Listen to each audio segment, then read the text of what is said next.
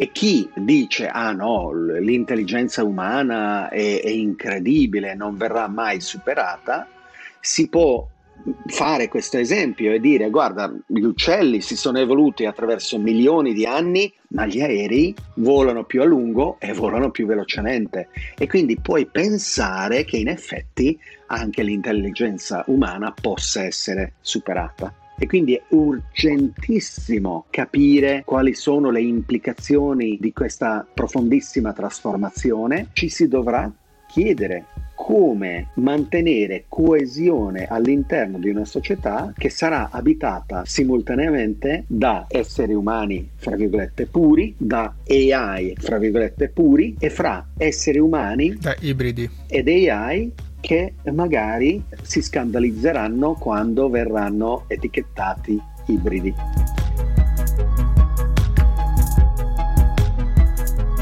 Ciao amici e benvenuti in un nuovo episodio di The Antidote, conversazioni che cambiano le menti, dove intervistiamo le persone più interessanti in Italia e nel mondo per estrapolare idee e abitudini che ti aiutano a vivere meglio. Il mio ospite di oggi è David Orban, un fisico, imprenditore, investitore, autore, speaker, podcaster, esperto di blockchain, intelligenza artificiale e transumanesimo. David ha anche un chip impiantato nella sua mano destra che funziona come chip NFC, essenzialmente può pagare con la carta di credito usando la sua mano. In questo episodio scoprirai perché l'intelligenza artificiale sarà un cambiamento radicale della vita su questo pianeta, come funziona questa tecnologia che riesce a riprodurre e superare l'intelligenza umana, perché David ha impiantato un chip nella sua mano, quale sarà il futuro dell'umanità in un mondo dominato dall'intelligenza artificiale. Nato a Budapest e laureato in fisica, la carriera di David Orban è stata estremamente eclettica. È stato uno dei primi adottatori della tecnologia blockchain, il primo a comprare Ethereum durante il lancio nel 2014. È stato speaker a più di 100 eventi internazionali, è consigliere per la Singularity University ed è uno dei firmatari della lettera aperta che chiede di mettere in pausa le ricerche sull'intelligenza artificiale. Lettera che è stata anche firmata da Elon Musk. Ultimo, ma non per importanza, David è autore del libro Qualcosa di nuovo, un libro dove esplora come l'intelligenza artificiale potrebbe cambiare quasi tutti gli aspetti del vivere su questo pianeta. Prima di iniziare però devo chiederti un favore. Se trovi valore da queste conversazioni, lascia una recensione a questo podcast. Puoi farlo in alto se sei su Spotify o in fondo alla pagina se sei su Apple Podcasts. Ci vuole meno di un secondo e mi aiuterai molto più di quanto credi a far crescere questo canale. E come vedi, man mano che questo canale cresce, riesco a portare sempre più ospiti per condividere con te sempre più conversazioni che cambiano le menti in maniera gratuita. Quindi lascia una recensione e io ti ringrazio di cuore. Adesso ecco la mia conversazione con David Orban. 5, 4, 3, 2, 1. David Orban, benvenuto su The Antidote e grazie mille per essere qua. Grazie a te per avermi invitato. David, volevo iniziare dando un motivo alle persone di ascoltarci, quindi ti chiederei di rivolgerti al giovane che adesso ha iniziato ad ascoltare questa conversazione e spiegargli perché questo argomento che stiamo toccando oggi è così importante, per, perché merita la tua attenzione. I ragazzi e le ragazze di tutte le età eh, hanno una curiosità che spero eh, non sia andata ad estinguersi, ma eh, sia mantenuta o possa anche amplificarsi, catalizzarsi eh, attraverso tutti gli stimoli che riceviamo quotidianamente. Eh, ma eh, questa curiosità deve anche eh, potersi radicare in azione concreta per migliorare la vita. E i temi che tratteremo oggi hanno la potenzialità di un impatto enorme sulla vita eh, di tutti noi e quindi le persone dotate di curiosità nel momento in cui ci sentiranno parlare di tecnologia, intelligenza artificiale, intelligenza artificiale generale, eh, spero eh, saranno portate ad approfondire ulteriormente, a sperimentare, ad formare eh, un, eh, piano anche concreto di come ampliare i limiti della propria adattabilità in un mondo eh, di cambiamenti molto rapidi. Assolutamente, c'è un, uh, uno storico che in un, in un, suo libro scrive una cosa che mi ha sempre colpito molto, che è eh, non ci rendiamo mai conto delle forze che poi dominano la nostra epoca fino a, a dopo, fino a posteriori, no? solo guardando indietro. In realtà credo che in questo, in questo momento ci troviamo un po' in un'eccezione perché eh, da decenni in realtà e oggi stiamo dicendo che l'intelligenza artificiale sarà una forza che dominerà la nostra epoca e che la definirà. Quindi magari possiamo iniziare entrando proprio dritti nell'argomento, partendo da dove siamo oggi, quindi qual è lo stato in cui ci troviamo a livello di, per quanto concerne l'intelligenza artificiale e quali sviluppi credi che avrà nei prossimi, non ti parlo di decenni, ma anzi sei mesi, un anno, due anni? Perché questa è un po' la velocità no? al quale stiamo viaggiando. E il concetto dell'intelligenza artificiale è nato eh, assieme ai computer negli anni 40-50 del secolo scorso. Eh, però eh, erano sogni irrealizzabili quello di eh, poter programmare eh, un computer che poi eh, possa emulare o possedere le caratteristiche dell'intelligenza umana, perché questi computer erano eh, molto molto meno potenti di quanto fosse necessario. E negli anni Ottanta eh, c'è, uh, c'è, stata un'ondata di entusiasmo eh, dovuto a, a risultati eh, in quel momento ottenuti eh, che però non erano sostenibili, erano basati su un'architettura ehm, gerarchica eh, che risultava molto fragile e, e quindi eh, c'è stata un, eh, una disillusione forte rispetto eh, alle promesse eh, molto ambiziose che il campo aveva fatto. Però eh, gli scienziati i matematici da una parte, gli informatici appassionati dall'altra, non è che si sono arresi. Ed una decina di anni fa, eh, ripartendo con architetture diverse, eh, basate sulle cosiddette reti neuronali con l'hardware moderno miliardi di volte più potente rispetto a quello che era disponibile prima, eh, sono stati ottenuti dei risultati strabilianti. Anni fa eh, era eh, proprio eh, l'oggetto di vignette nei quotidiani, eh, ah, su internet tanto nessuno sa se sei un cane, ed era eh, proprio un, un, un, problema, quello di mostrare una foto di un cane o di un gatto ad un computer e dirgli mo, dimmi se tu vedi un cane o un gatto e il povero computer era disperato, non riusciva eh, categorizzare eh, queste, queste, foto in, in, nessun modo. Nel 2012, eh, dopo anni, ehm, il test presso il Massachusetts Institute of Technology basato su eh, milioni di fotografie per eh, stabilire se i computer erano in grado di eh, classificarle, ha subito un'accelerazione strabiliante. E oggi siamo ad un livello letteralmente superumano. Cioè se tu mostri mille foto ad un essere umano e gli dici che cosa vedi su questa foto, l'essere umano commetterà più errori di quello che commette il computer. E oggi eh, l'approccio sempre basato sulle reti neuronali, eh, che è quello oggi dominante, ha permesso di raggiungere prestazioni che superano quelle umane in campi diversi e sempre più numerosi.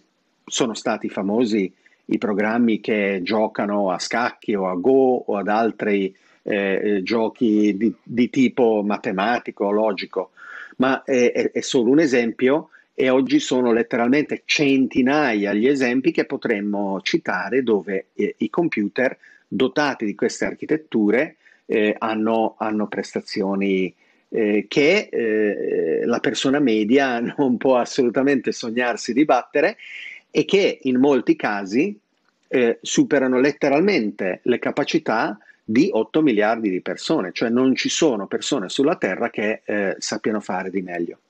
Allora, questo è già oggi quello che succede e le, le, le applicazioni di quello che si può fare già oggi sono eh, numerosissime. Eh, applicazioni che vanno eh, dal, da, da, quello di tipo industriale, dove eh, Google, per esempio, con la sua divisione DeepMind, eh, già da diversi anni ha ottimizzato centinaia di parametri indipendenti fra di loro per ottenere la diminuzione del 40% del consumo di energia dei propri data center.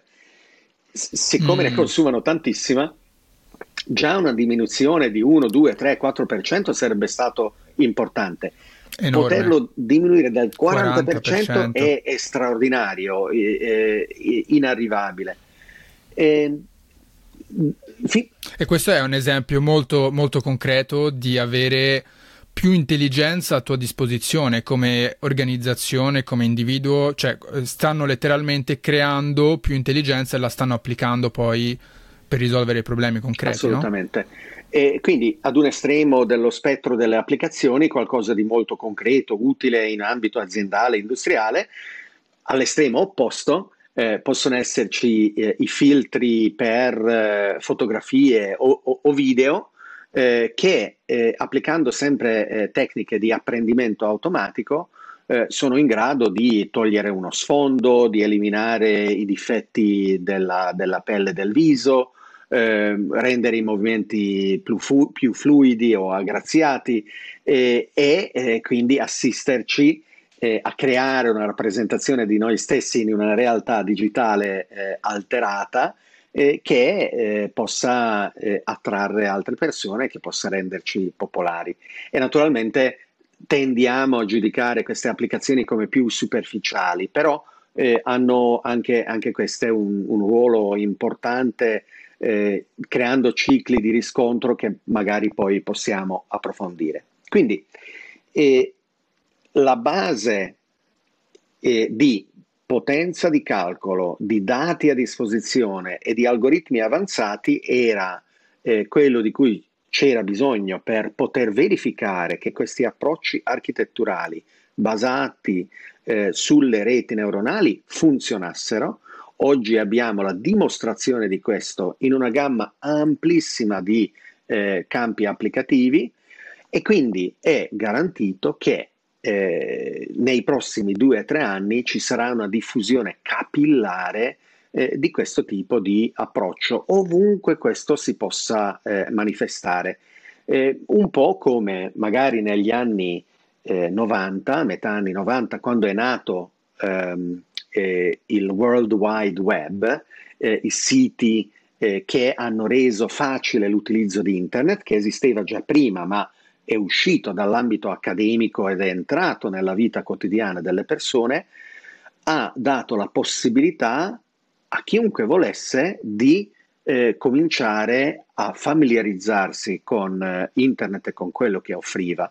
Una volta eh, ordinare eh, da mangiare su internet poteva sembrare assurdo, oggi tutti lo fanno senza neanche certo. pensarci e così come commercio elettronico, eh, i social network ed altre applicazioni di internet sono diventate eh, una parte della nostra vita quotidiana, così le applicazioni di intelligenza artificiale nei prossimi anni eh, diventeranno parte della nostra vita quotidiana sia in ambito lavora- lavorativo professionale che in quello privato, intrattenimento o dello studio.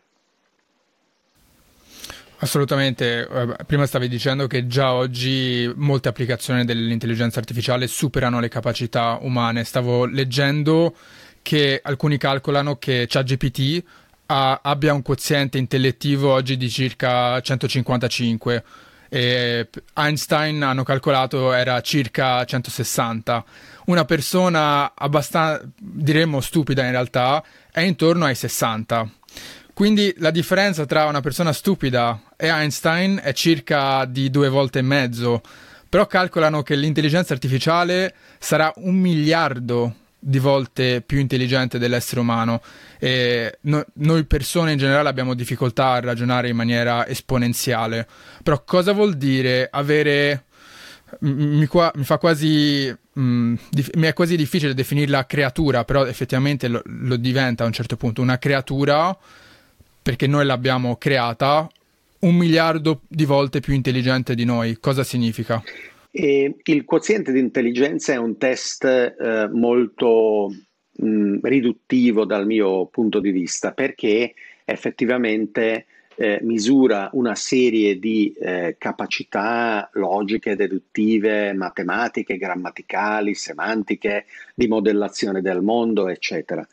E in particolare il numero attaccato al quoziente di intelligenza eh, è un numero statistico, cioè il 100 rappresenta la media delle persone la cui intelligenza viene misurata e quindi è giusto che quel 100 venga anche ricalibrato e che quindi una popolazione eh, dove è diffuso l'analfabetismo non risulti eh, eh, a livello eh, medico eh, idiota eh, perché non certo. supera certo. il test nella parte grammaticale e, ehm, per fare un esempio estremo, anche negli esseri umani eh, sia eh, necessario avere eh, una comprensione più piena di diversi tipi di intelligenza, oltre a quelli che gli attuali test misurano, è sempre più evidente anche all'interno di una data popolazione. Le capacità eh, empatiche ed emotive, il giudizio etico ed estetico, le capacità manuali, ehm, la eh, conoscenza implicita di esperienze radicali eh, in, eh, radicate in campo agricolo, per esempio, eh, che eh, permettono ad una popolazione eh, di essere resiliente, di adattarsi a cambiamenti, tramandando di generazione in generazione conoscenze molto molto importanti. Tutte queste cose ed altre ancora oggi vengono tralasciate da appunto i test riduttivi di questo tipo.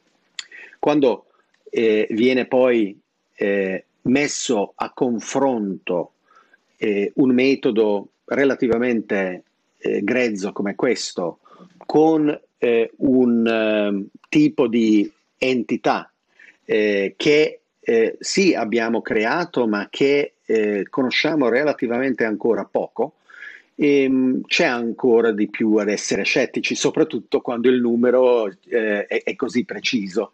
Chiunque abbia eh, avuto eh, il, il, coraggio di dire che ChatGPT ha 155 di quoziente di intelligenza, insomma, ha eh, espresso eh, un, un, un, approccio metodologico. Forse ha esagerato il proprio quoziente intellettivo in quella circostanza. Ha, ha, ha espresso un approccio metodologico probabilmente poco scientifico e abbastanza traballante. E prima di eh, andare nella direzione che ehm, la tua domanda richiede, cioè di eh, domandarci eh, qual la, quali sono le caratteristiche e le implicazioni eh, della eh, superintelligenza, cioè di un'intelligenza che eh, possa essere eh, non due, non duemila, ma potenzialmente milioni di volte eh, superiore a quella, a quella umana, e vale la pena soffermarci un attimo sulle caratteristiche già esistenti eh, dei sistemi attuali. Perché? E, e questi qua sono stati progettati in base ai metodi che ho menzionato prima, le, re, le reti neuronali nella loro eh, particolare configurazione eh, chiamato di deep learning, di apprendimento profondo. Saresti, ti fermo un attimo David, saresti in grado di spiegare a una persona stupida come me cosa significa eh, rete neuronale nel, nel, nel, caso di un'intelligenza artificiale, perché poi ci immaginiamo un cervello umano, però immagino che abbia dei meccanismi simili ma anche diversi. E, ehm, le reti neuronali artificiali eh, partono proprio dall'analogia con il cervello umano, che eh, è composto di neuroni eh, e di eh, sinapsi eh, e eh, i collegamenti tra diversi neuroni e la comunicazione che avviene fra questi collegamenti crea una, una rete di segnali e di ehm, rafforzo o di eh, rallentamento mm-hmm. della propagazione di questi segnali eh, che noi poi percepiamo come, come, pensiero, come decisioni, come volontà di, di muovere un braccio, per esempio, eh, e, e, così via.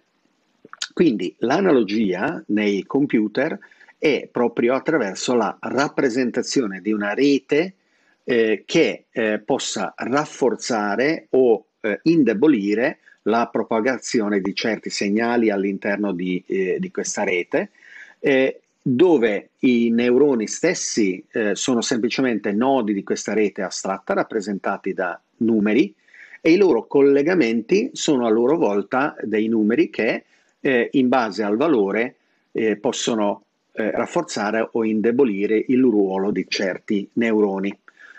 Un esempio semplice di rete neuronale, fra virgolette, eh, è quello che eh, possiamo immaginare riconosca appunto un cane o un gatto, dove eh, l'immagine viene divisa in pixel e questi pixel hanno un certo valore eh, di, di, colore e ehm, attraverso la creazione di queste reti che eh, non sono ad un unico livello ma possono essere decine o addirittura centinaia di livelli collegati fra di loro, ognuno con i loro pesi, cominciano a discriminare delle caratteristiche dell'immagine. Quindi al primissimo livello guardano proprio i singoli pixel. Al livello superiore magari riescono a distinguere tra sfondo e attraverso i contorni, le linee, oggetto. Al terzo livello scompongono l'oggetto dell'immagine e magari riconoscono che c'è un orecchio. Al quarto livello definiscono che in un'immagine questo orecchio è a punta, nell'altra immagine è un orecchio pendente. Ed ecco che livello dopo livello, eh, riconoscimento di pattern sempre più sofisticati, associano questi valori numerici a delle caratteristiche e quindi permettono alla rete neuronale di concludere l'orecchio che pende è certamente un cane e non è sicuramente un gatto.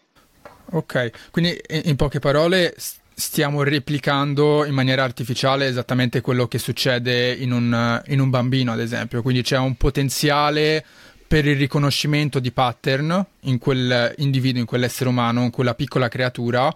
E poi c'è un apprendimento che è spesso dato dalla relazione con i genitori, quindi il bambino porta, non so, in questo caso la foto di un gatto davanti ai propri genitori dice che questo è un cane. E loro ti dicono no, questo è un gatto perché ci sono le orecchie a punta, non le orecchie a pe- penzoloni. Quindi a forza di rafforzare certi comportamenti, certi riconoscimenti e a forza poi di, eh, di dare un feedback negativo per quelli che sono gli errori, si, inizia, in, si crea una, un certo livello di apprendimento, ho capito, eh, capito bene? Sì, eh, eccetto che hai usato l'espressione esattamente eh, tutti questi eh, eh, modelli e tutte queste applicazioni sono stati creati in analogia con quello che succede negli esseri umani e al momento non riproducono esattamente eh, quello che succede. U- puoi pensare come esempio a come volano gli aerei. Gli aerei sono stati ispirati dagli uccelli, il loro volo è analogo a quello degli uccelli, ma oggi nessun aereo sbatte le ali, eh, anche se eh, agli inizi del Novecento ci sono stati tentativi per creare aerei che sbattessero le ali. L'analogia ha un altro valore importante. Per molte applicazioni, come velocità e distanza eh, di volo, possiamo concludere definitivamente che un aereo è meglio di un uccello, cioè vola meglio. E chi quindi eh, dice ah no, l'intelligenza umana è, è incredibile, non verrà mai superata, si può fare questo esempio e dire guarda gli uccelli si sono evoluti attraverso milioni di anni e volano in una maniera bellissima ma gli aerei volano più a lungo e volano più velocemente e quindi puoi pensare che in effetti anche l'intelligenza umana possa essere superata. Dopo questa parentesi di spiegazione eh, di come funzionano le reti eh, neuronali, torno al, al punto che eh, stavo per fare, cioè che eh, per quanto siano assolutamente eh, noti, evidentemente, precisamente descritti, scientificamente verificati, tutti i passi che portano alla impostazione, addestramento eh, e eh, processo di affinamento, fine tuning di eh, una rete neuronale, oggi comunque il risultato è qualcosa che è imperscrutabile. Cioè, se tu chiedi al creatore di una rete neuronale moderna, fatto di decine e centinaia di miliardi di componenti, puoi per favore farmi un elenco di che cosa la tua rete è capace? Non è nessuno in grado di dare una risposta esaustiva a questa domanda. Ci sono delle caratteristiche eh, eh, nascoste che sono tali fin tanto che non ti viene in mente di chiedere alla rete di fare qualcosa e, e quella risponde realizzando quello che tu per primo e nessun altro ancora ha chiesto. Agli inizi magari questo poteva essere, ed è un esempio oggi noto a tutti, di eh, scrivere eh, delle poesie. Nessuno ha programmato la rete per scrivere delle poesie, addirittura in stili diversi, sonetti di Shakespeare o un rap eh, di, del ventunesimo secolo. Ma se tu gli dici di eh, rispondere eh, descrivendo come una passeggiata nel parco in primavera nello stile di Shakespeare come sonetto o nel rap eh, dei, dei, eh, del ghetto newyorkese, eh, ChatGPT ti risponderà in, questa, eh, in queste due maniere. E finché nessuno gliel'ha chiesto, non era noto che lo, lo, lo sapesse fare. E quindi, così come questo, ci sono garantitamente migliaia di cose che ChatGPT e i suoi cugini sono già oggi in grado di fare e che non, non sappiamo perché semplicemente no, non ci è venuto in mente di chiederglielo. Torno quindi a quello che tu in effetti hai chiesto. Quindi, eh, come sarà eh, vivere con delle superintelligenze? Sarà ancora più imperscrutabile di adesso. Cioè, oggi chiamare ChatGPT una superintelligenza è inutile. Ha una capacità sorprendente, poliedrica, di creazione di testo eh, che ehm, corrisponde alle aspettative delle persone, ogni tanto le, le, le tradisce, le delude, però ehm, effettivamente eh, fa delle cose eh, strabilianti e chiunque tra quelli che guardano questa registrazione non abbia ancora provato utilizzare ChatGPT assolutamente eh, io li invito a sperimentare eh, in prima persona eh, con degli esempi che possono inventare al momento oppure che eh, eh, sono ispirati da quello che, che leggono online, ma eh, oggi ChatGPT non è super intelligente in senso generale. nel momento in cui è già così imperscrutabile, è eh, praticamente garantito che una superintelligenza vera e propria lo sarà ancora di più. E questo infatti è un po' il concetto di quello che viene definita singolarità all'interno del mondo dell'intelligenza artificiale, no? Eh, tu so, so, che hai studiato fisica, quindi sicuramente saprai spiegarlo molto meglio di, di quanto lo dirò io, ma al, all'interno del mondo della fisica si parla di singolarità nel caso del buco nero, cioè una situazione oltre alla quale la nostra comprensione delle leggi che governano la realtà viene meno semplicemente perché non lo possiamo sapere. E quando si parla quindi di singolarità all'interno del mondo dell'intelligenza artificiale, si, proprio, si intende proprio quello che hai detto tu, ovvero una situazione oltre alla quale un, un, un, even- un orizzonte degli eventi oltre al quale cioè è impossibile dire cosa accadrà perché semplicemente non, non lo possiamo sapere. Potresti spiegare... Vai, ti lascio la parola. La, ehm, il concetto di singolarità fisica eh, a sua volta nasce dal concetto di singolarità matematica, dove eh, una funzione matematica eh, perde significato eh, perché i suoi valori vanno all'infinito. Eh, quando dividiamo 1 eh, con x, questa funzione iperbolica ehm, all'avvicinarsi del valore di x a 0 eh, tende eh, ad andare al, all'infinito e quando x raggiunge lo 0 va eh, all'infinito. In matematica gestiamo infiniti tutti i giorni, li mangiamo a colazione, abbiamo in, imparato come, come, convivervi. Quando ehm, eh, dalle eh, equazioni della relatività generale di Einstein eh, sono usciti dei fenomeni che all'epoca non erano stati osservati, hanno creato scompiglio tra i fisici proprio perché sembravano implicare l'esistenza di singolarità fisiche dove valori fisici andavano all'infinito e eh, questo non era intuitivamente ammissibile, eh, non, non, non era facile capire come gestire valori fisici infiniti.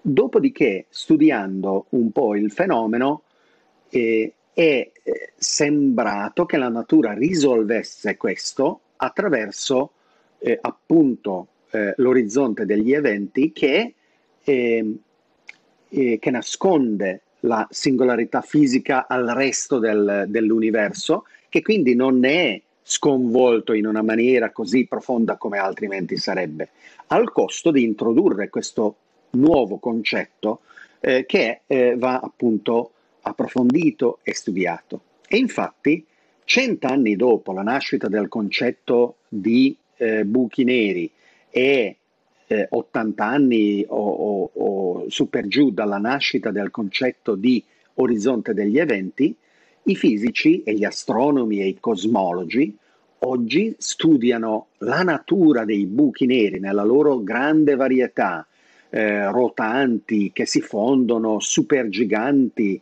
eh, in una maniera molto approfondita e scientificamente solida eh, e falsificabile.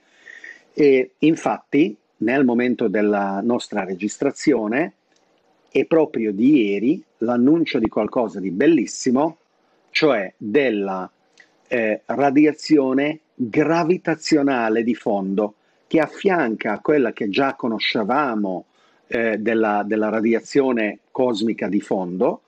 Questa seconda scoperta una cinquantina di anni fa era eh, eh di ehm, natura eh, eh, fotonica, cioè è una radiazione elettromagnetica che porta l'impronta del Big Bang, della nascita del nostro universo.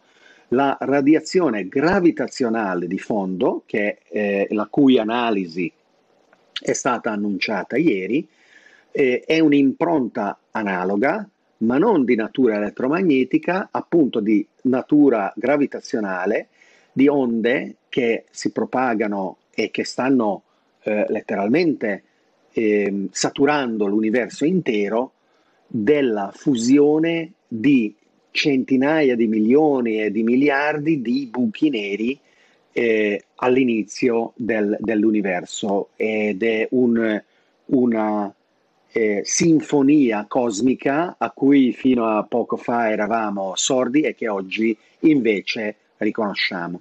Quindi i fenomeni matematici e fisici delle singolarità e dell'orizzonte degli eventi e dei buchi neri e della dinamica e dell'evoluzione dei buchi neri sono stati analizzati e si stanno conoscendo sempre meglio.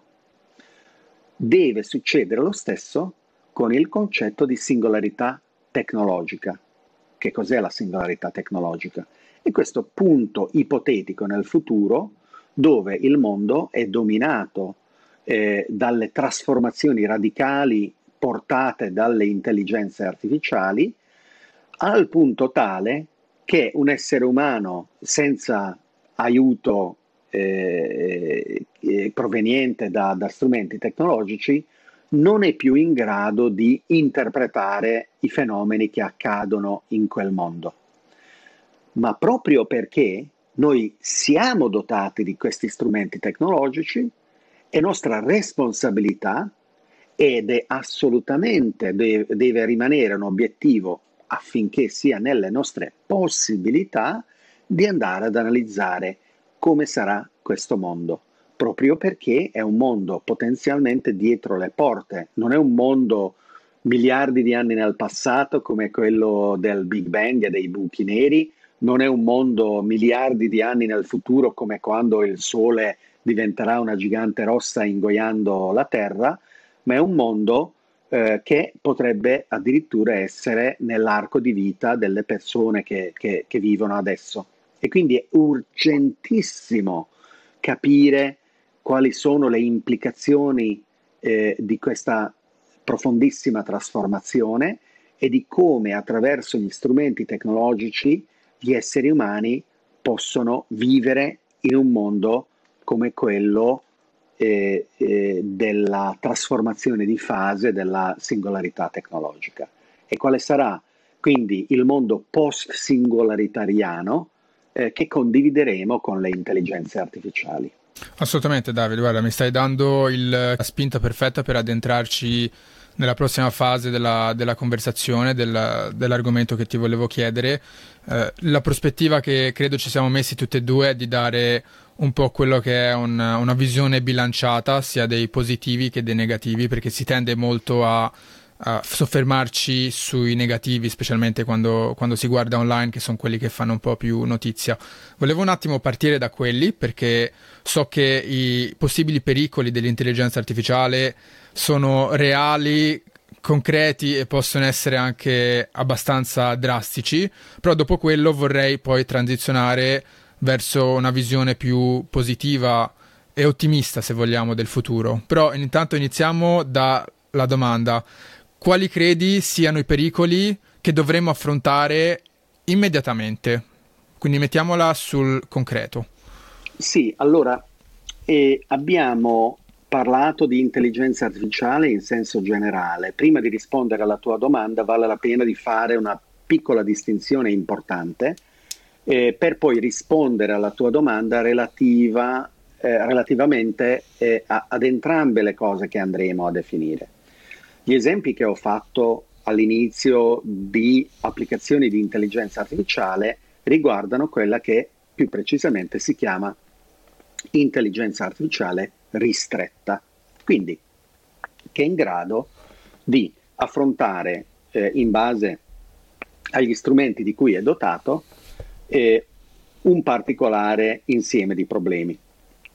E infatti eh, eh, se tu hai eh, un, eh, una serie di fo- fotografie memorizzate nel cloud.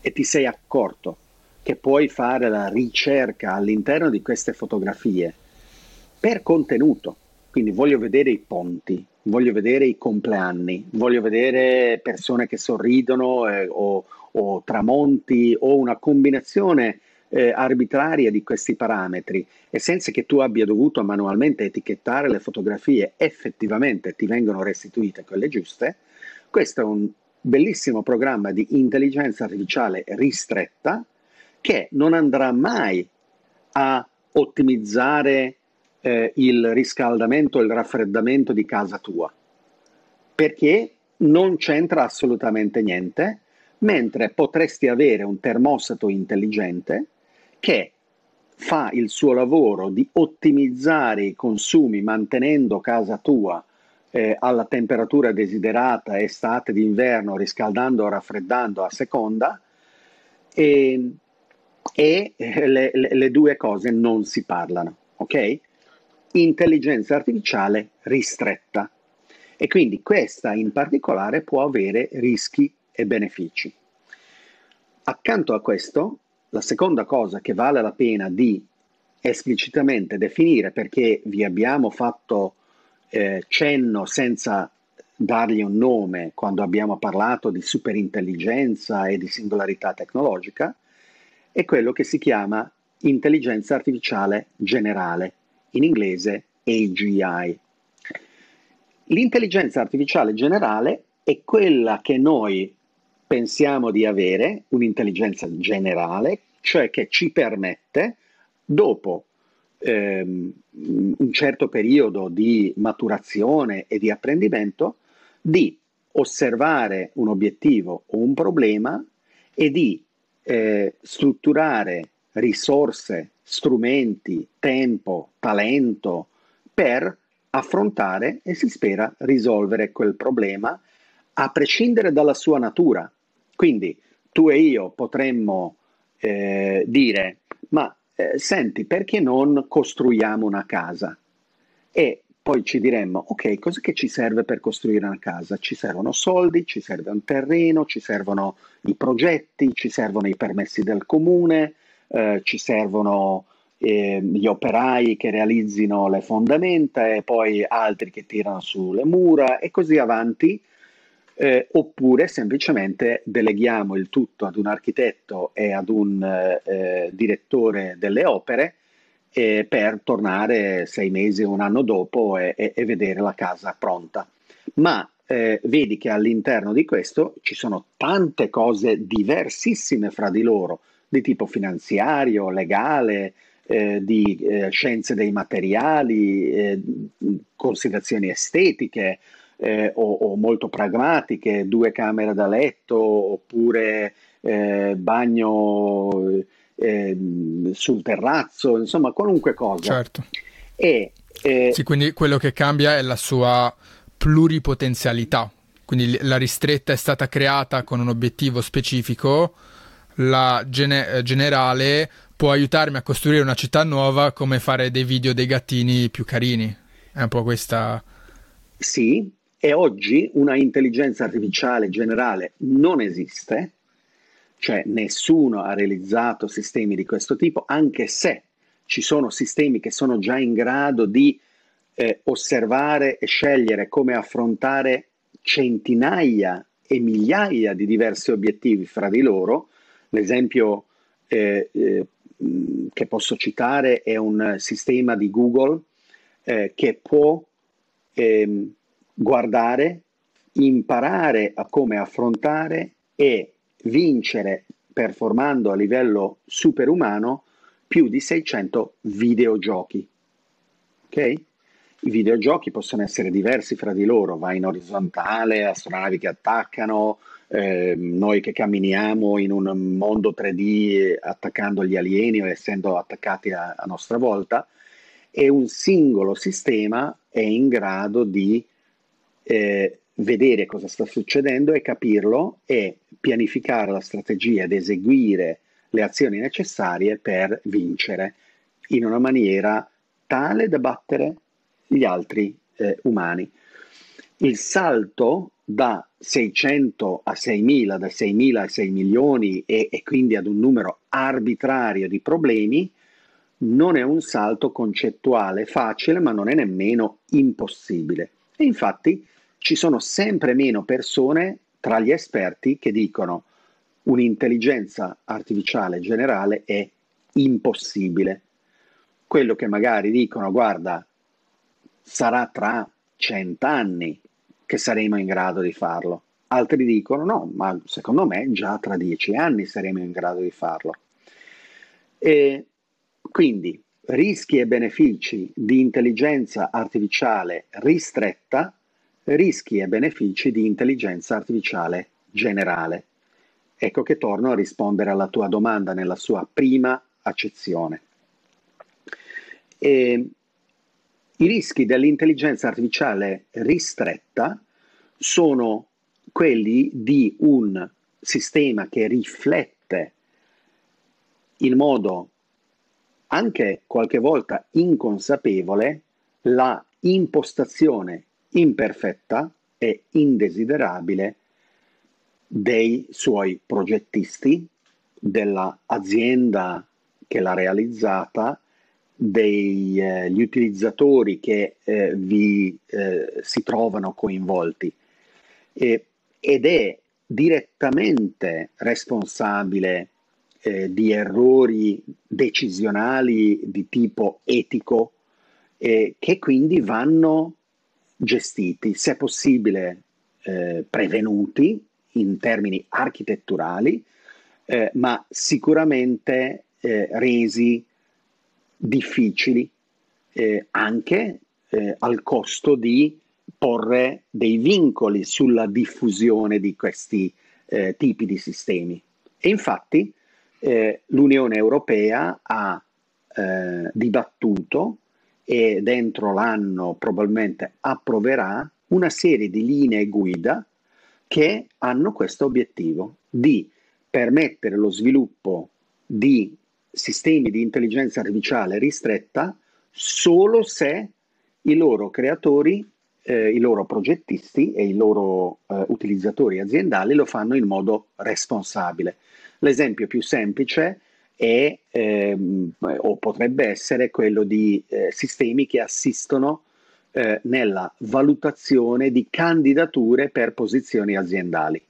Una grande azienda, non so, di 100.000 persone, magari assume mille persone al mese per naturale eh, ricircolo perché mille vanno in pensione e ne devono essere assunte altre mille, per assumere una persona tu ne intervisti 10, per intervistare 10 persone vagli 10 eh, ehm, curriculum o magari anche 100 e quindi 1000 per 10 per 100 sono, eh, se non sbaglio, eh, un milione di eh, dati eh, al mese che devono contribuire al risultato finale di assumere mille persone.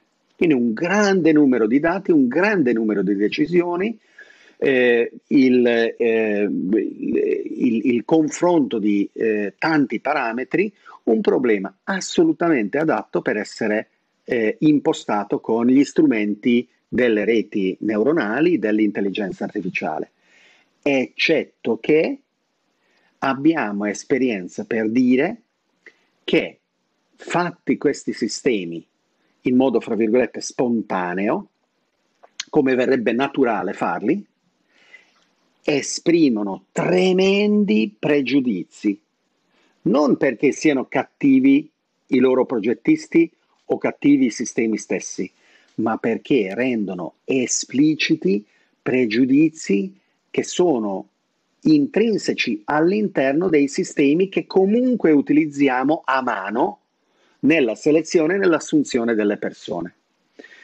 E quindi nel momento in cui noi per regolamentazione imponiamo che questi pregiudizi vengano gestiti e se possibile eliminati, facciamo un enorme favore alla società intera che non è più in grado di nascondere sotto il tappeto i problemi con cui oggi conviviamo perché li riteniamo irrisolvibili. E anche qua un esempio. E, e, l'orchestra filarmonica di New York è molto famosa e fino a poco tempo fa era dominata da eh, musicisti preparatissimi al 90% maschi.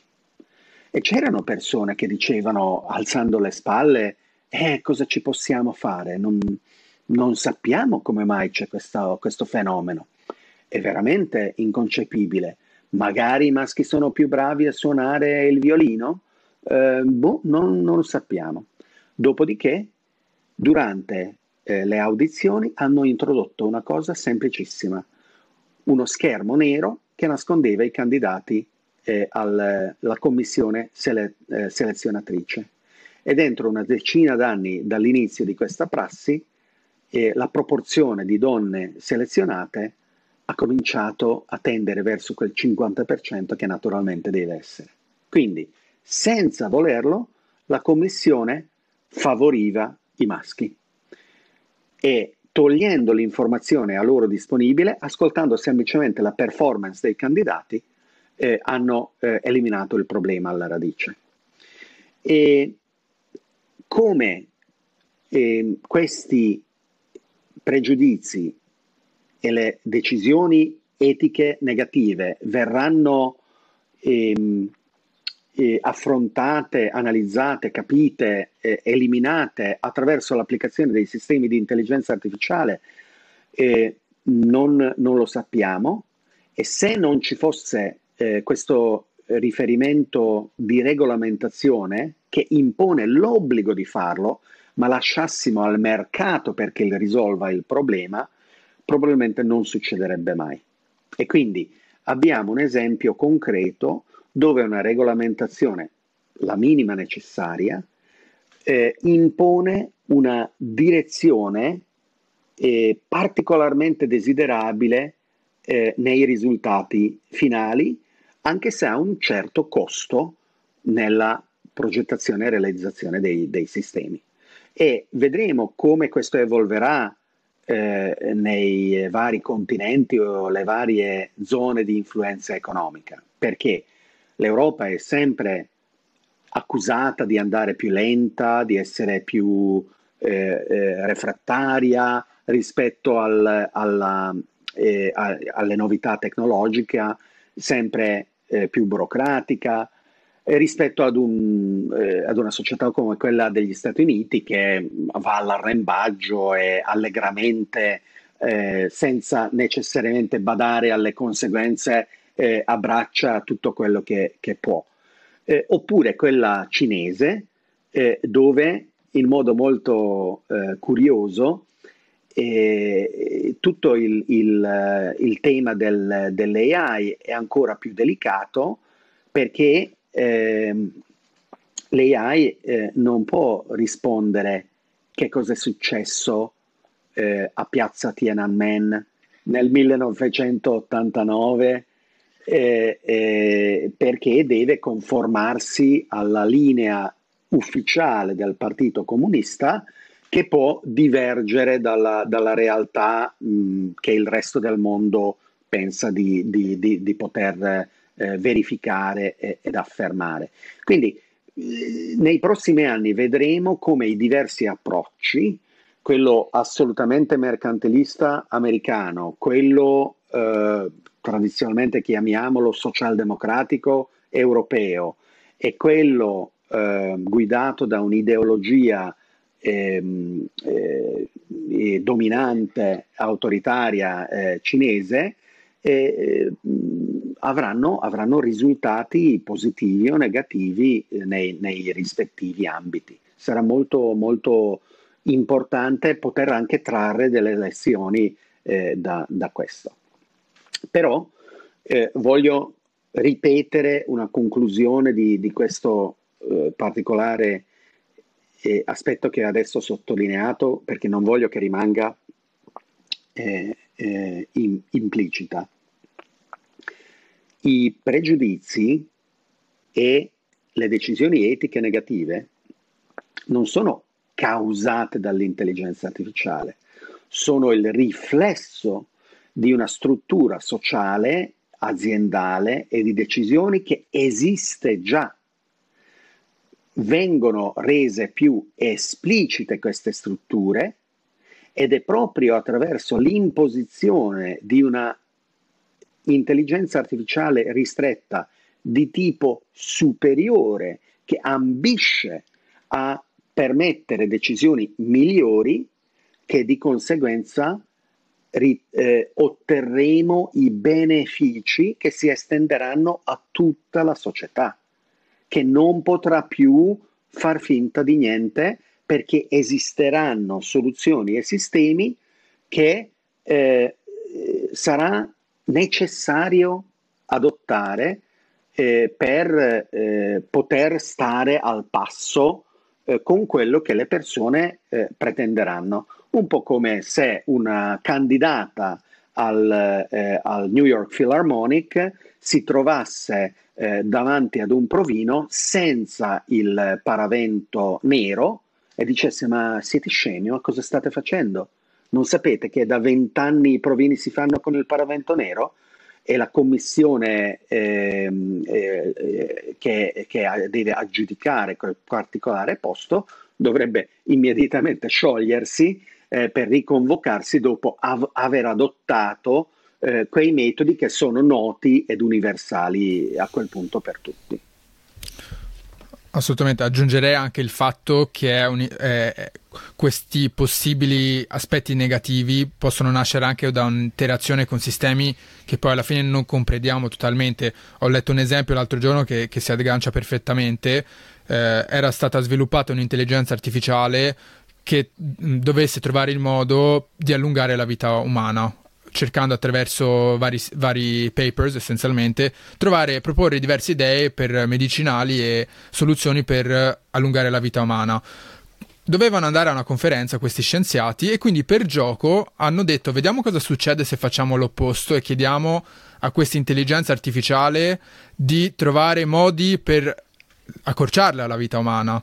E quello che è venuto fuori sono, eh, mi pare, qualcosa come 40.000 modi essenzialmente per accorciare la vita degli esseri umani, per eh, ucciderli o, o, quel che si vuole. Quindi l- il tuo punto è come facciamo a evitare che accada questo, che ci siano delle ripercussioni forse è, è, inevitabile qualcosa del genere succederà, ma come si può evitare nel, nel miglior modo possibile che ci siano del, degli scenari così e che queste armi eh, intelligenti, possibili armi cadano nelle mani sbagliate, no? E, allora, rimanendo nell'ambito dell'intelligenza artificiale ristretta, è plausibile immaginare un monitoraggio di quello che sta succedendo. Già oggi, senza AI, okay. è possibile eh, fare eh, ordini online o acquisti al supermercato che ti permettono di costruire delle bombe in casa. Mm-hmm. E eh, sì. acquistare o noleggiare un furgoncino eh, e andare in un parcheggio sotterraneo per farlo esplodere e fare un disastro.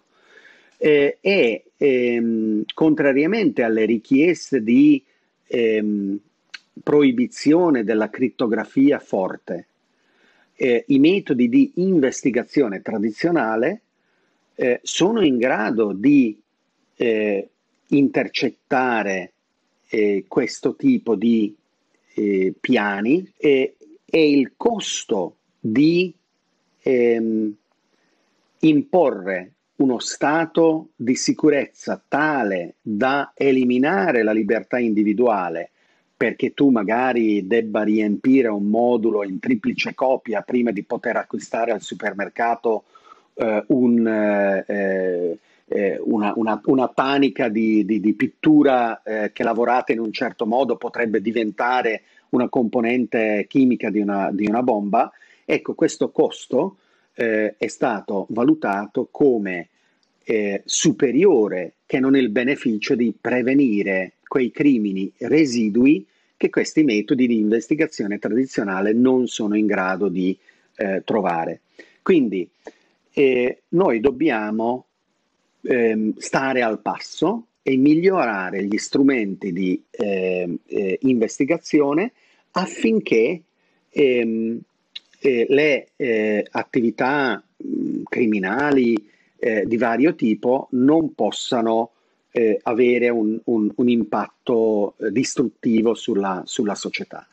E, e, quindi nelle applicazioni di intelligenza artificiale ristretta eh, è plausibile che questo si possa fare anche perché eh, le risorse a disposizione ehm, eh, possono essere grandi eh, nel perseguire il crimine, mentre ogni criminale al di fuori delle eh, dei romanzi di Ian Fleming eh, con 007 eh, avrà risorse eh, relativamente minori. Non, non, esistono oggi sul pianeta eh, isole segrete eh, dove i, i, cervelloni criminali stanno pianificando come, come, distrugge, come distruggere il, il, pianeta.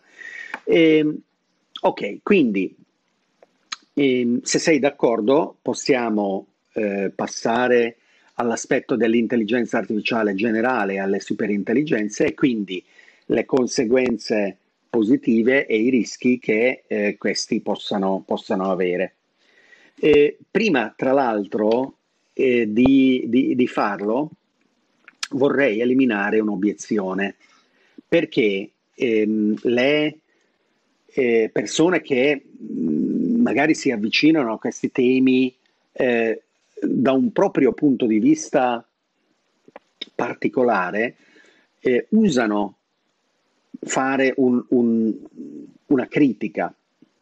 Dicono, ma se la AGI non è nemmeno qui, e secondo alcuni non è nemmeno possibile, ma anche secondo quelli eh, che ritengono sia possibile, potrebbe essere tra cent'anni come tra dieci, ma perché dobbiamo sprecare dell'energia, preoccuparcene, se già oggi ci sono sistemi di intelligenza artificiale ristretta dimostratamente dannosi? Prima dobbiamo risolvere tutti i problemi dei danni che questi sistemi oggi fanno e solo allora possiamo dedicare le energie necessarie per affrontare eh, i problemi del futuro.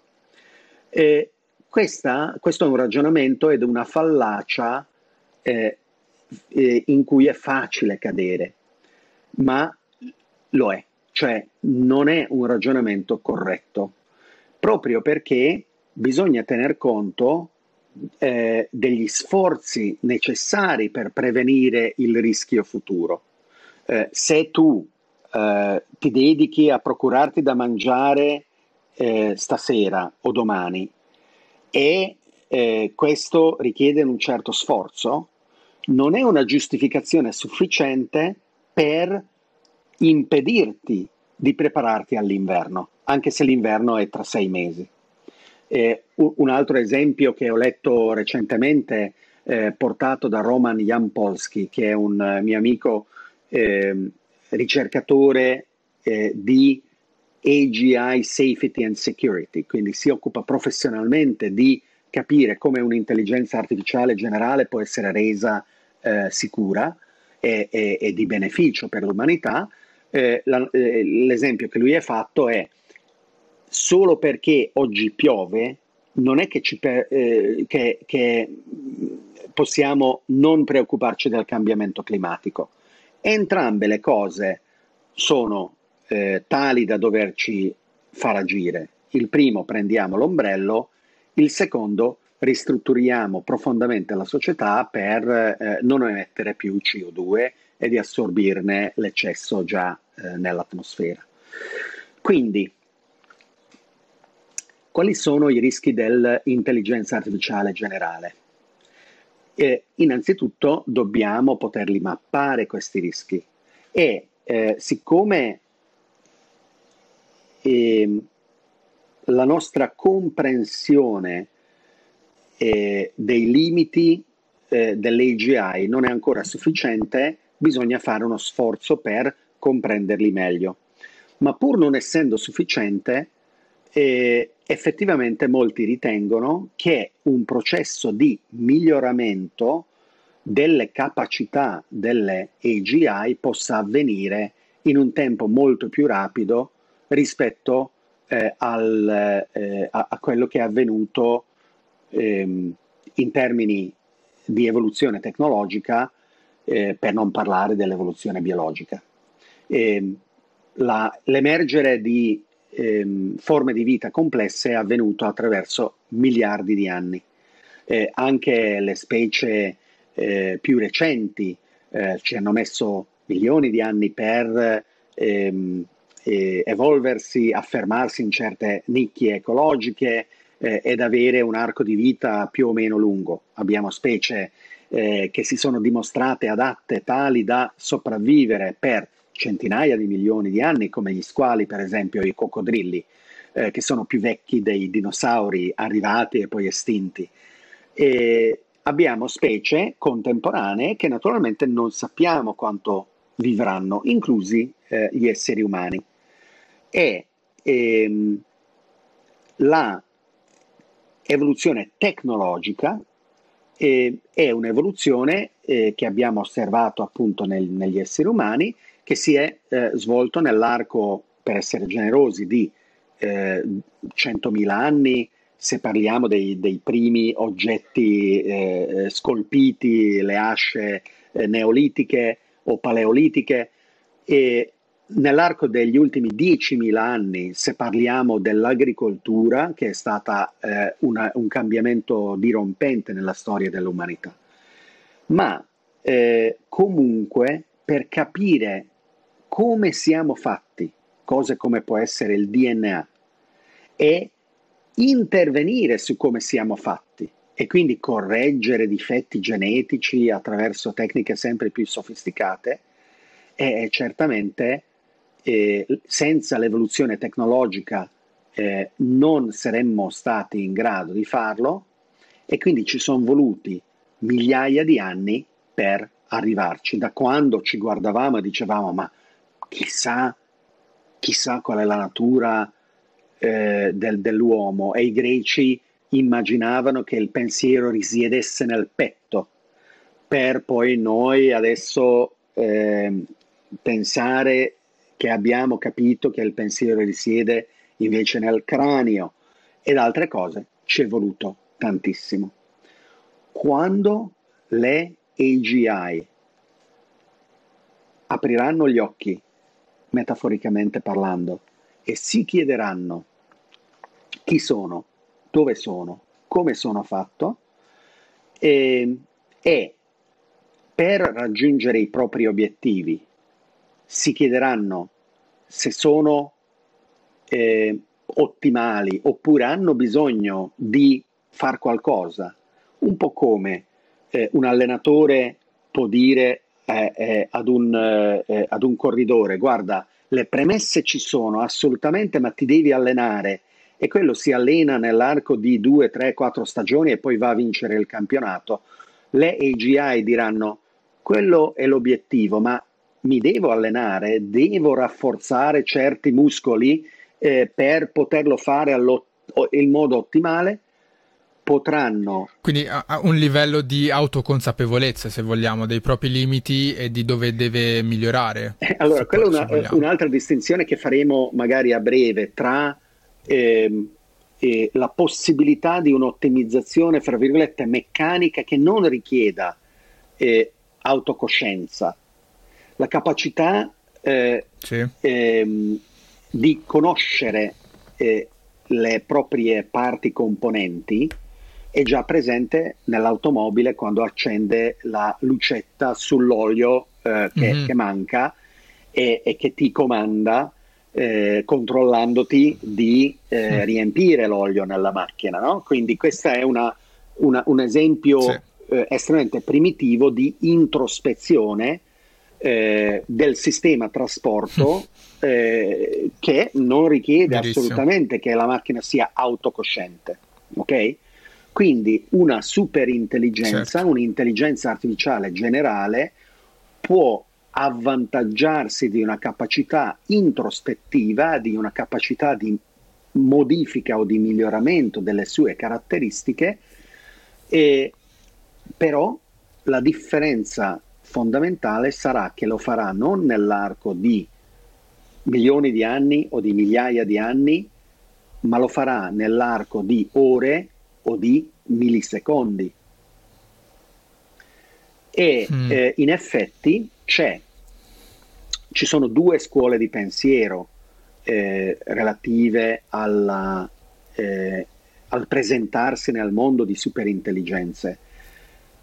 La prima scuola di pensiero è quello del decollo lento, che dice che queste cominceranno ad introdursi nelle attività economiche, organizzative, eh, di produzione e, e, e di ricerca scientifica, medica e quant'altro, ed in effetti nell'arco di decine di anni il mondo cambierà radicalmente. L'altra scuola di pensiero eh, è della, eh, del cosiddetto decollo rapido, che dice che vai a dormire e la mattina apri le tende e il mondo è irriconoscibile attorno a te. Ok?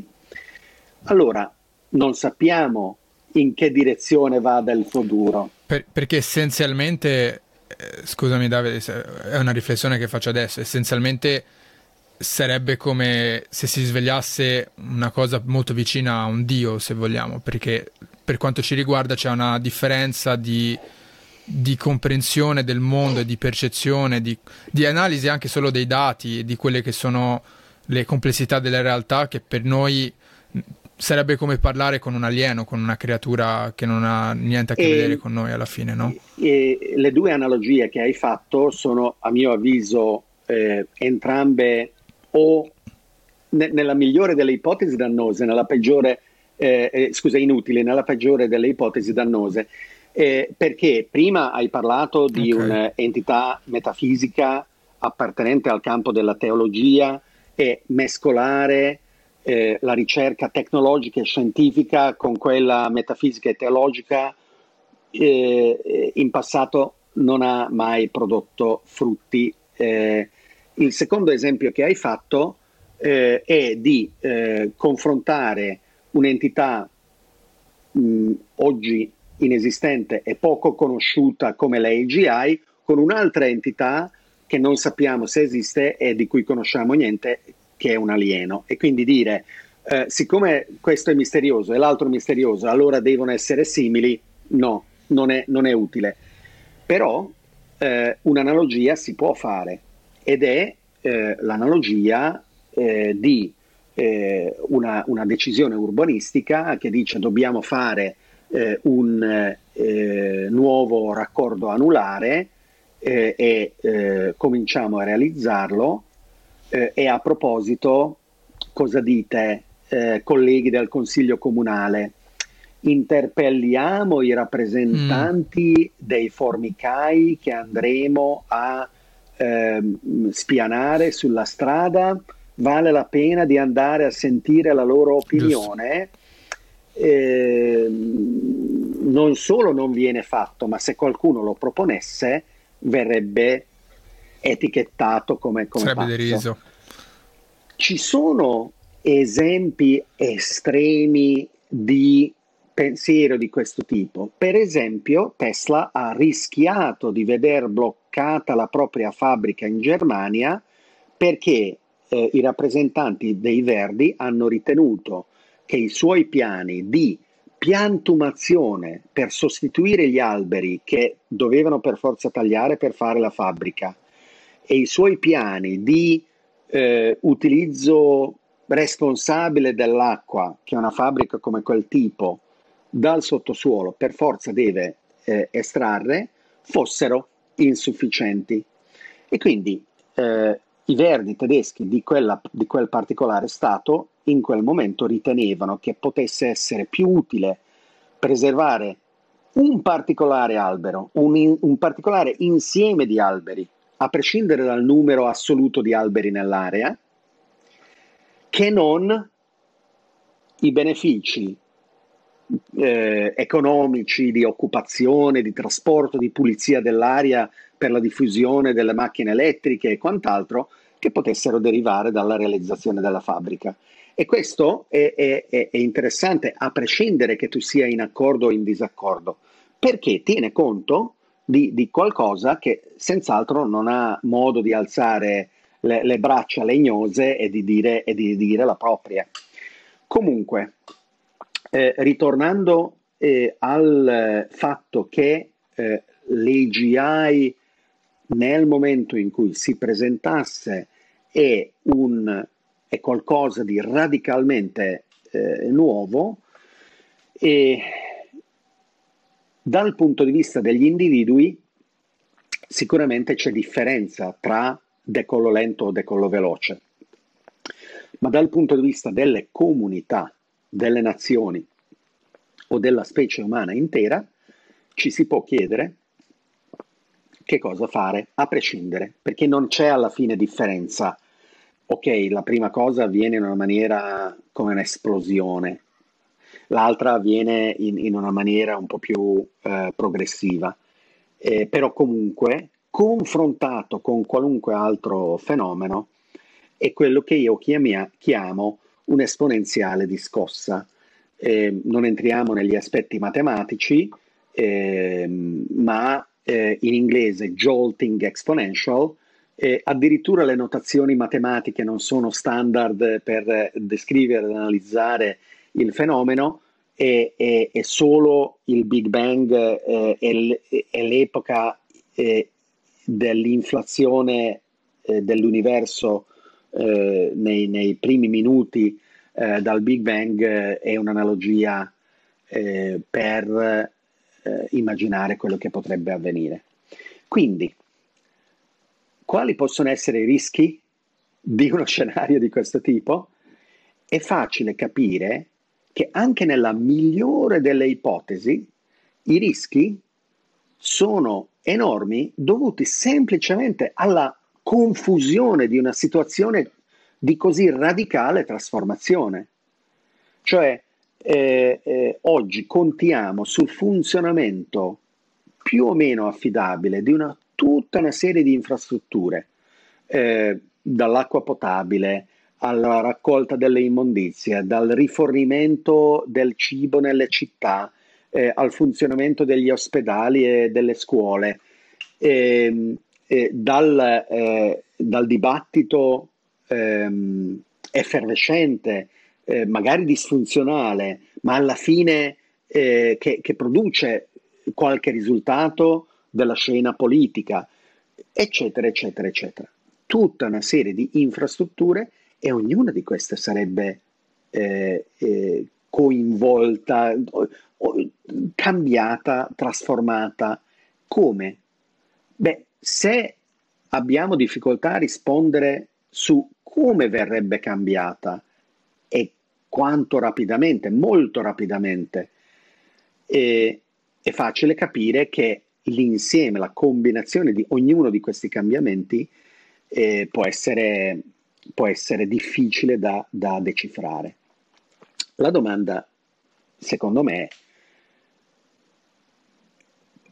possono essere sufficienti gli strumenti di cui disponiamo per aiutarci a decifrare eh, la situazione e se non cavalcarla, perlomeno fare sì che la nostra vita sia compatibile e il nostro futuro desiderabile nell'avvenire di, queste, eh, di questi cambiamenti.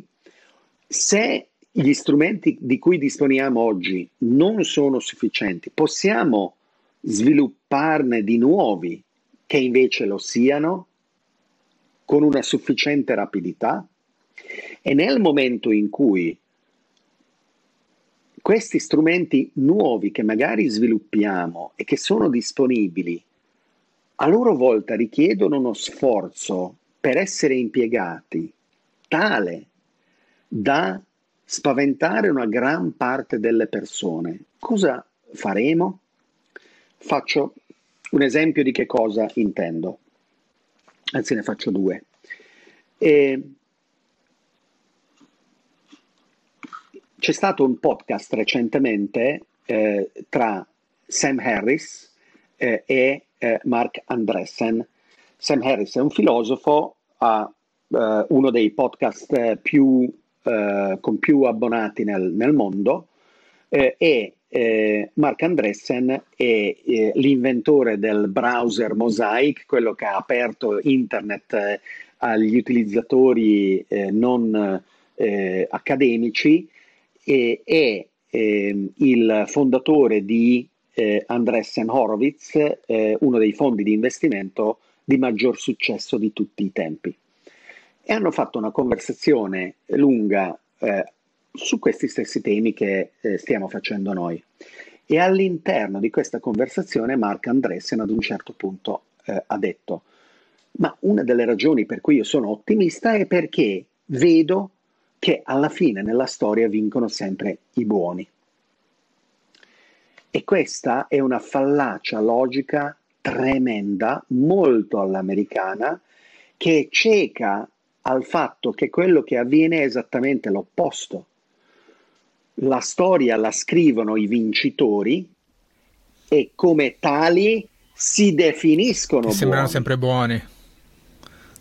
E chi perde mm. non ha mai voce certo. in capitolo. Ottima osservazione. Un esempio di questo è la colonizzazione certo. proprio del continente americano non da parte eh, delle popolazioni asiatiche che 20-30 mila anni fa eh, l'hanno colonizzato per la prima volta, ma da parte eh, dei conquistadores eh, spagnoli eh, del 1400 e 1500 che hanno compiuto uno dei genocidi più grandi della storia perché nell'arco di circa 100 anni con eh, azioni mirate eh, diffondendo infezioni nelle popolazioni eh, eh, nativi, dei nativi americani contro cui non avevano difese eh, immunitarie, hanno ridotto la popolazione da circa 50 milioni a circa 5 milioni.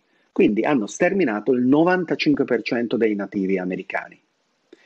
Eh, una vera e propria guerra biologica ehm, eh, dimostrata perché lanciavano eh, cadaveri infetti di vaiolo nelle città eh, inca e azteche eh, proprio per ottenere il, il, il proprio obiettivo. Eh, scusa, non c'era neanche bisogno di vaiolo, eh, di... Influenza, di, di, di, altre, sì. no, la, la, la, versione più leggera contro cui noi siamo abbastanza protetti. E, ehm, eh, scusami, non mi viene in mente il nome.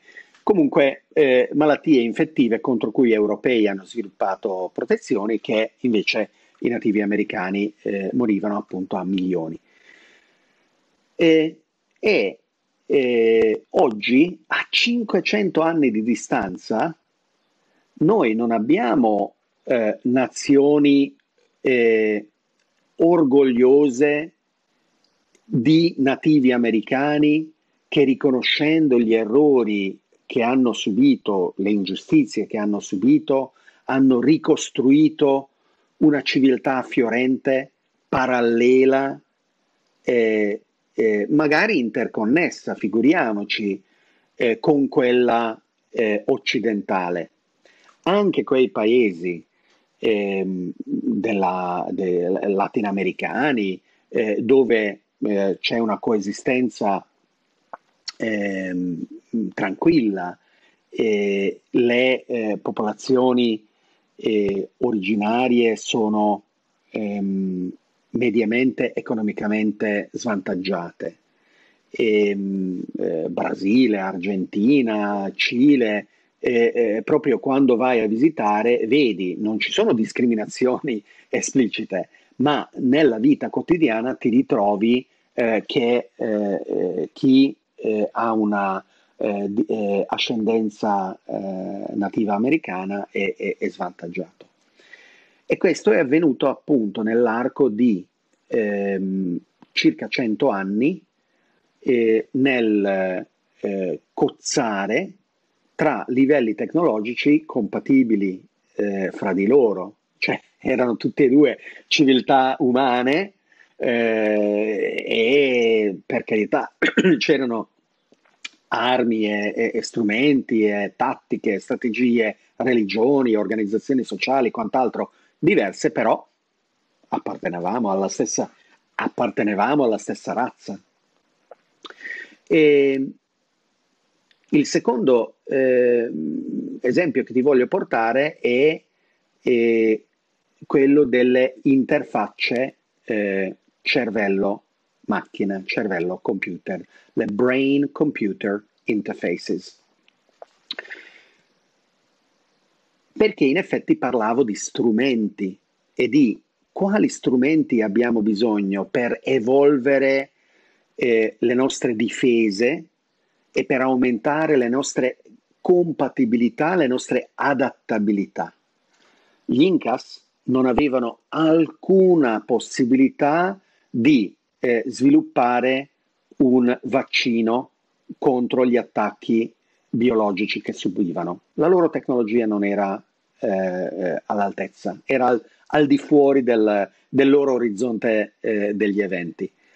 Noi oggi stiamo cominciando a sviluppare strumenti che ci permettano di assorbire, gestire e decidere su un volume di informazioni radicalmente maggiori di quanto biologicamente siamo attrezzati a fare. E il, il, tasso di trasmissione, il tasso di ricezione delle informazioni tradizionale che eh, è la comunicazione verbale, certo, perfettamente, verbale, illustrata, insomma, sì, perfettamente sì, sì, illustrata da questa conversazione eh, è quello che è, ma potrebbe tranquillamente essere vista come inadeguata in un prossimo futuro. E queste interfacce ci permettono di aumentarle. Allora, quanti di noi saranno disposti a sperimentare e ad adottare queste interfacce nel momento in cui saranno disponibili?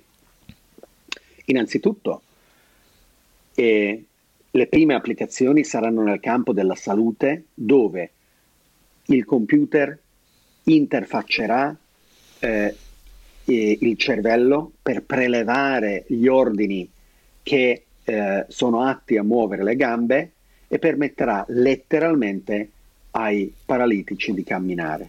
E questa sarà un'applicazione talmente intro, incontroverti, in, eh, eh, e non, non, non, sarà, non ci sarà nessuna controversia attorno al fatto che questa applicazione sia utile.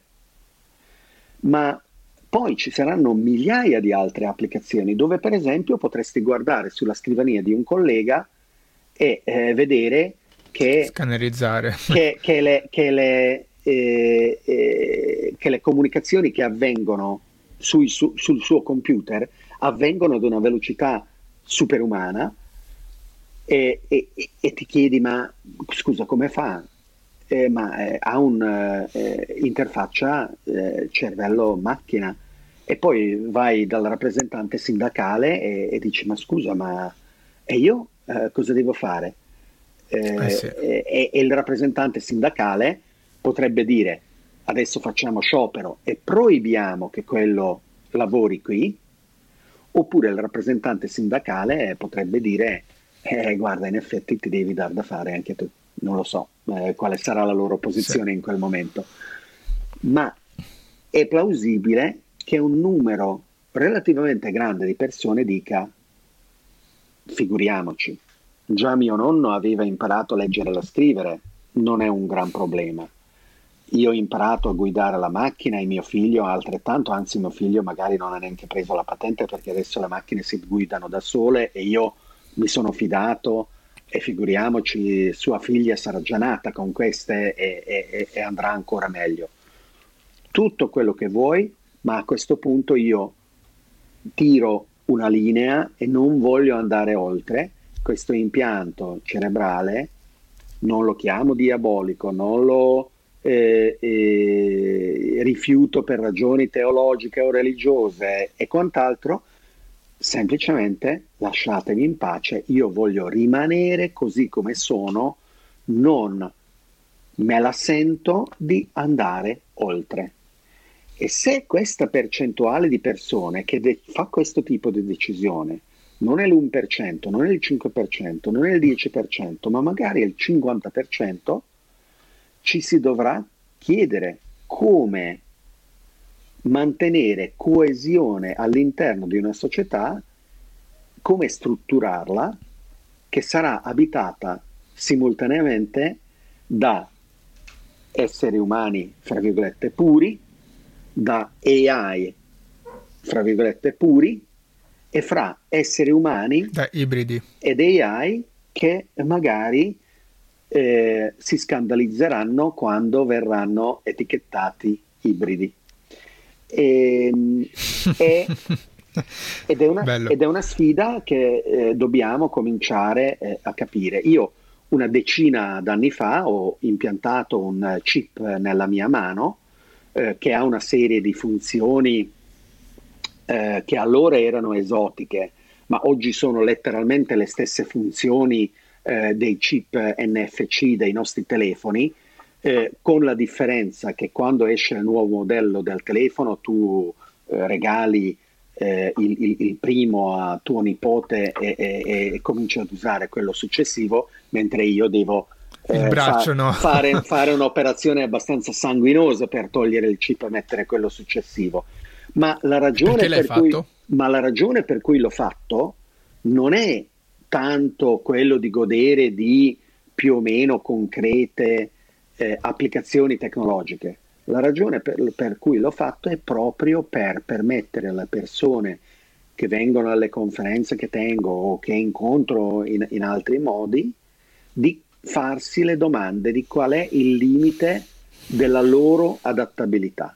Ci sono quelli che sentendomelo descrivere, soprattutto quando dico guarda, dopo se volete potete venire, il chip si sente sotto la pelle, quando scorri il dito senti è un uh, piccolo chicco di riso di, di, di, vetro all'interno del quale si trova il chip e lo senti proprio. Quindi tu puoi pagare con la mano sì. al POS? e, e non, non, è compatibile con i sistemi Visa o Mastercard, però ha un po' quelle, quelle funzioni, cioè trasmette e riceve informazioni attraverso NFC. E una grandissima parte delle persone che sentono questo e che sentono che, che, che possono venire a toccare il chip sotto la pelle dicono assolutamente non lo voglio neanche toccare non voglio, anzi solo avermelo raccontato mi, mi vengono gli incubi e queste persone hanno toccato i limiti della loro adattabilità tradizionalmente mm. Tradizionalmente fossero nativi americani o fossero altre popolazioni non abbiamo avuto nessuna remora a decidere che si arrangiassero. Se sopravvivevano bene, se non sopravvivevano pazienza, perché tanto vincono i buoni. Mm, sì, ho capito cosa... Ok. Sì. Come facciamo noi oggi a chiamarci una civiltà planetaria degna di questo nome se questa categoria di persone potenzialmente pronta a fermarsi dal cercare di adattarsi al futuro che sta arrivando è la metà. Come facciamo a mm-hmm. dire a 4 miliardi di persone che non hanno una dignità per partecipare alla società, che non hanno utilità alcuna, che non ci interessa come se la caveranno? Sì. E questa, per citare un tuo motto, questa è la grande domanda. Questa è sicuramente una domanda che chi ascolta eh, questa registrazione potrebbe essere utile che, che si facesse perché con o senza le intelligenze artificiali avanzate o generali eh, o eh, i mondi futuri di fantascienza, eh, la sfida eh, di costruire un futuro di dignità per eh, noi stessi e, e, e tutti attorno, vale la pena di, di, raccoglierla e vale la pena di farlo in modo attivo e proattivo piuttosto che eh, lasciarsi trasportare dalle ondate stravolgenti di cambiamenti. Assolutamente. David, guarda, ti lascio con l'ultima domanda di, di rito che faccio sempre che eh, sei una persona che comunque è assolutamente eclettica, ha avuto tante carriere diverse, ha raggiunto tanti obiettivi anche degni di invidia, secondo me. Eh, sei una persona molto interessante. Per quel giovane là fuori che ci sta ascoltando, che ti vede una persona dal quale cercare consiglio, che magari cerca anche un po' di conforto in questo futuro incerto, che consigli avresti da dare? Quindi, qual è il tuo consiglio per il giovane là fuori che ci sta ascoltando? E i ragazzi e le ragazze di tutte le età, eh, che abbiano 20 anni o 50 anni, eh, provano incertezza rispetto al futuro, soprattutto in un'epoca di, di grandi cambiamenti. Quello che per molti è difficile è di mettersi in gioco, ma io spero che possano rendersi conto che persino fare il primo passo è facile nel momento in cui rilassandoti e abbandonando le pretese di risultati immediati, di successo garantito, eh, abbracci la sperimentazione che la mm. società mm. oggi ti permette. Noi, soprattutto in Italia, ci lamentiamo dei mammoni, ma quant'è privilegiato eh, un mondo, quello che abbiamo costruito, che dà modo alle persone di 25 o di 30 anni di dire, eh, non so cosa voglio fare da grande. Bellissimo, fantastico, che tu possa essere alla ricerca di quello, va benissimo. E se sei a 50 anni e ti chiedi, caspita, ma quello che ho fatto finora è stato per carità un sacrificio che ho fatto volentieri perché mi ha permesso di crescere i figli, portare a casa la pagnotta, ma adesso voglio crescere in una direzione diversa, fallo, fallo e fallo con la stessa curiosità, gioia e, e, e voglia di scoperta con cui lo fa eh, eh, quello che ti trovi di fianco di, di 20 anni. Ed è per quello che io dico, se non hai ancora provato ChatGPT, provalo. Se non hai ancora un account su TikTok, fallo. Eh, eh, non badare a quelli che eh, ne parlano solo male.